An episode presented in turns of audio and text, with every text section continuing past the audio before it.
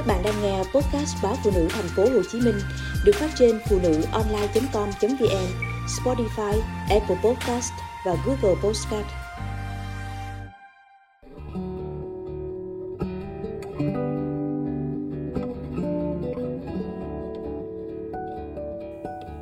Và con cũng nhớ mẹ.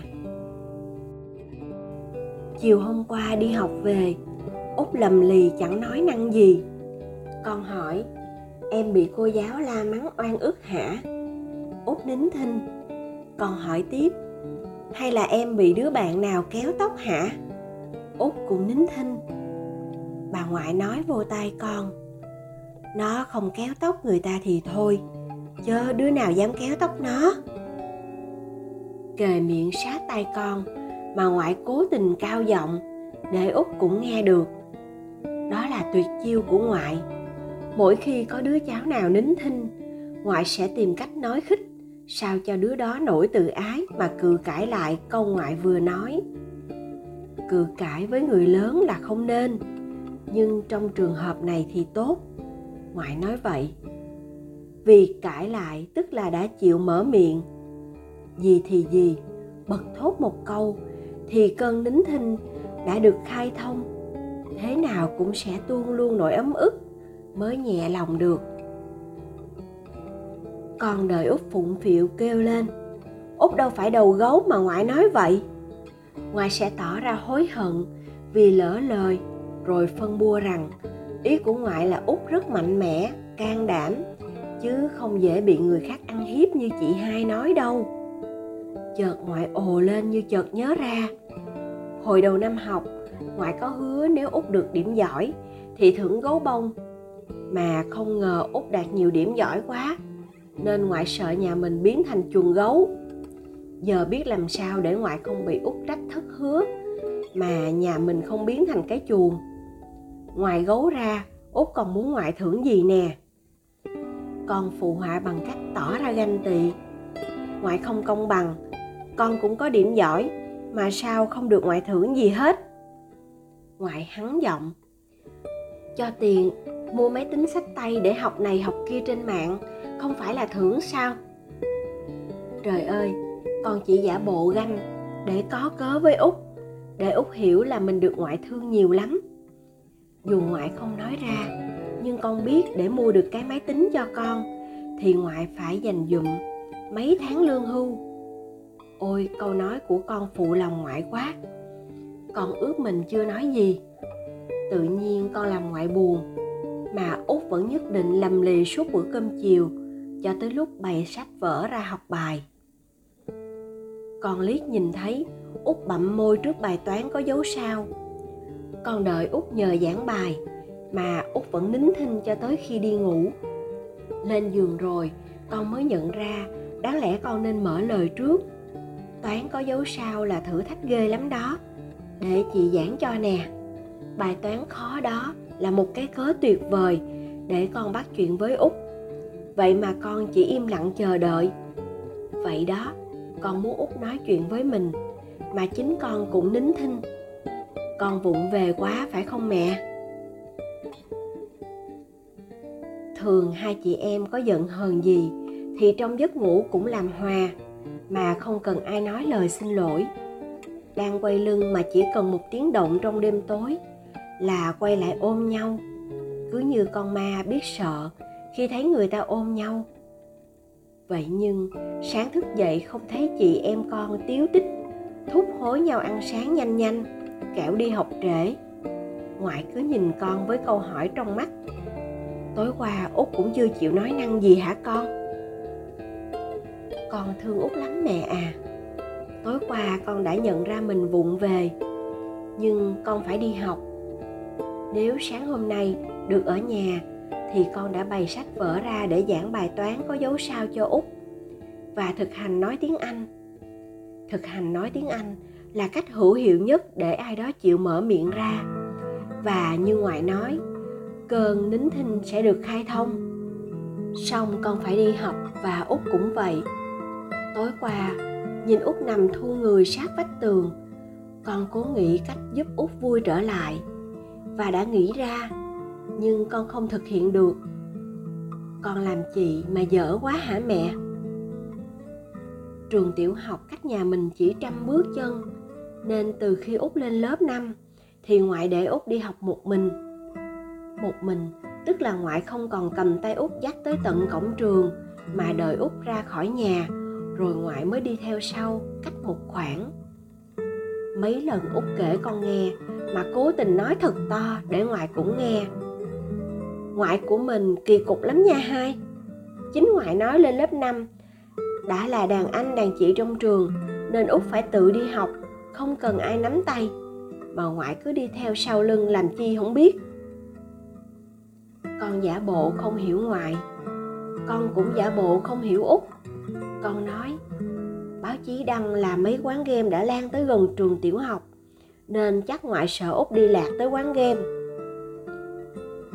Ngay lập tức ngoại kêu lên, nói bậy nè, ngoại không có ý đó. Rồi ngoại nói thêm, theo út làm chi cho mỏi chân, ngoại đi mua đồ ở quán tạp hóa đầu đường mà. Út hờn con suốt cả ngày, vì dám suy luận cái kiểu xúc phạm vô cùng. Người ta là học trò giỏi, mà sao dính dáng tới chuyện trốn học, đi chơi game? Học bán trú. Nên bữa trưa chỉ có ngoại và con. Bữa cơm chiều có út. Ngoại hay nói chuyện về mấy nhân vật trong phim hoạt hình. Ngoại mượn nhân vật để nói gần, nói xa cho út biết kẻ hay, người dở. Út vắng thì ngoại hỏi han con chọn khối thi chưa? Tính thi vô ngành nào thì tập trung học mấy môn đó cho chắc, chứ đừng lan man báo đăng năm ngoái có học trò giỏi toàn diện, mà thi đại học không đủ điểm sàn đó hay à. Vậy mà trưa nay ngoại cũng nín thinh. Ngoại mà nín thinh là chuyện lớn rồi. Con phải dọa. Ngoại ơi, năm học này thi cử nặng lắm, nên đầu óc con phải được thông suốt thì học mới vô. Mà nhà mình ai cũng im im, thì làm sao con tập trung học tốt được? Lời hăm dọa hiệu nghiệm ngay lập tức ngoại thở dài thở ngắn rồi kể, sáng nay, ngoại đi theo út tới cổng trường, thì gặp cô ngà, mẹ của bé ti, bạn cùng lớp với út. Cô ngà đó nhiều chuyện và vô duyên quá. Cô ta chìa điện thoại cho út đọc trang facebook của mẹ. Mà con bé ti đó, chắc cũng là nhiều chuyện giống má nó. Ra là vậy. Chuyện mẹ sinh em bé đâu phải là bí mật. Từ mấy tháng trước facebook của mẹ đầy những tấm hình, khoe những món đồ sơ sinh. Mẹ còn khoe cái nôi màu hồng. Con không nghĩ gì xa xôi đâu, mẹ à. Con tính chủ nhật tới, sẽ đi mua quà gửi tặng mẹ và em bé. Con muốn mua cái khăn màu hồng, giống cái nôi và hộp phấn em bé cũng màu hồng. Con nghĩ là mẹ thích màu hồng cho em bé. Không biết con nghĩ vậy có đúng không? Con đọc báo biết có nhiều trường hợp giống nhà mình. Cha mẹ chia tay. Có nhiều đứa con ích kỷ, không muốn cha mẹ đi bước nữa. Thật lòng, lúc mẹ mới đi với dượng, con buồn lắm. Nhưng con không muốn mình là đứa con ích kỷ. Hồi mẹ mới đi theo dượng, tối nào ngoại cũng vô giường nằm với hai chị em con. Hồi trước, ngoại nấu bồ kết cho tụi con gội đầu mà khi mẹ mới đi, thì ngoại mua về chai dầu gội đầu loại mẹ hay xài. Nên cái gối vẫn thơm mùi tóc mẹ. Đợi út ngủ say, ngoại thủ thị với con là hãy mở lòng mình ra. Con không biết mở lòng là làm sao. Con chỉ cố gắng không nghĩ tới nỗi buồn. Đọc facebook của mẹ, thấy mẹ đăng hình xinh đẹp rạng rỡ bên cạnh giường. Con cố gắng để vui niềm vui của mẹ. Có lần út chỉ tay vô khuôn mặt Dượng bên cạnh mẹ, mà gằn giọng, ghét. Con nói với út rằng, dượng là người tốt, nên mẹ mình mới tươi cười vui vẻ được vậy. Chị em mình may mắn vì mẹ gặp được người tốt. Đó là con lặp lại lời của ngoại, chứ tự con không nghĩ ra. Mà giờ thì con cũng hiểu rồi. Cũng như con đã hiểu vì sao hồi mẹ mới đi theo giường. Ngoại hay gãi đầu, vò tóc, than thở, loại dầu gội pha sẵn trong chai, làm ngứa ngáy quá. Mà ngoại vẫn ráng xài, đến chai thứ ba mới thôi. Khi út đã dần quen và không hay úp mặt vô gối tìm mùi mẹ nữa. Bây giờ là vì tên gọi út mẹ à. Gia đình có bao nhiêu đứa con thì cũng như nhau thôi chỉ đứa út là duy nhất. Một vị trí quyền lực biết bao. Có mấy lần hai chị em đùa giỡn con lý lẽ. Chị hai cũng là duy nhất đó nha. Lớn nhất nhà, có quyền gõ đầu bất cứ đứa em nào. Út thách thức, chị thử giơ tay lên đi. Chỉ giơ tay lên thôi chứ chưa gõ xuống. Mà em mếu thì để coi bà ngoại la ai cho biết. Lần đó mới thi học kỳ xong rảnh quá nên hai chị em giỡn xàm. Thử coi ngoại cưng đứa nào hơn. Con bèn giơ tay lên và gõ xuống thật nhanh trước khi út kịp né cái đầu. Út la vang nhà. Tưởng nó giỡn mà sao chị làm thiệt? Út khóc nức nở, không phải vì đau, bởi con gõ nhẹ hiều mà vì nghĩ rằng con không thương em. Rằng từ trước tới nay, nói thương chỉ là xạo thôi đứa bị ngoại la mắng là con, mà đứa khóc hết nước mắt là út. Nay con kể cho mẹ nghe, để mẹ biết út nhà mình nhìn bướng bỉnh vậy, mà dễ tuổi thân biết chừng nào. Ngoại thở dài hoài. Ngoại nói, nếu biết trước sẽ xảy ra chuyện rối ren này, thì hồi đó cứ kêu tên bé bi hay bé nhí gì đó cho xong.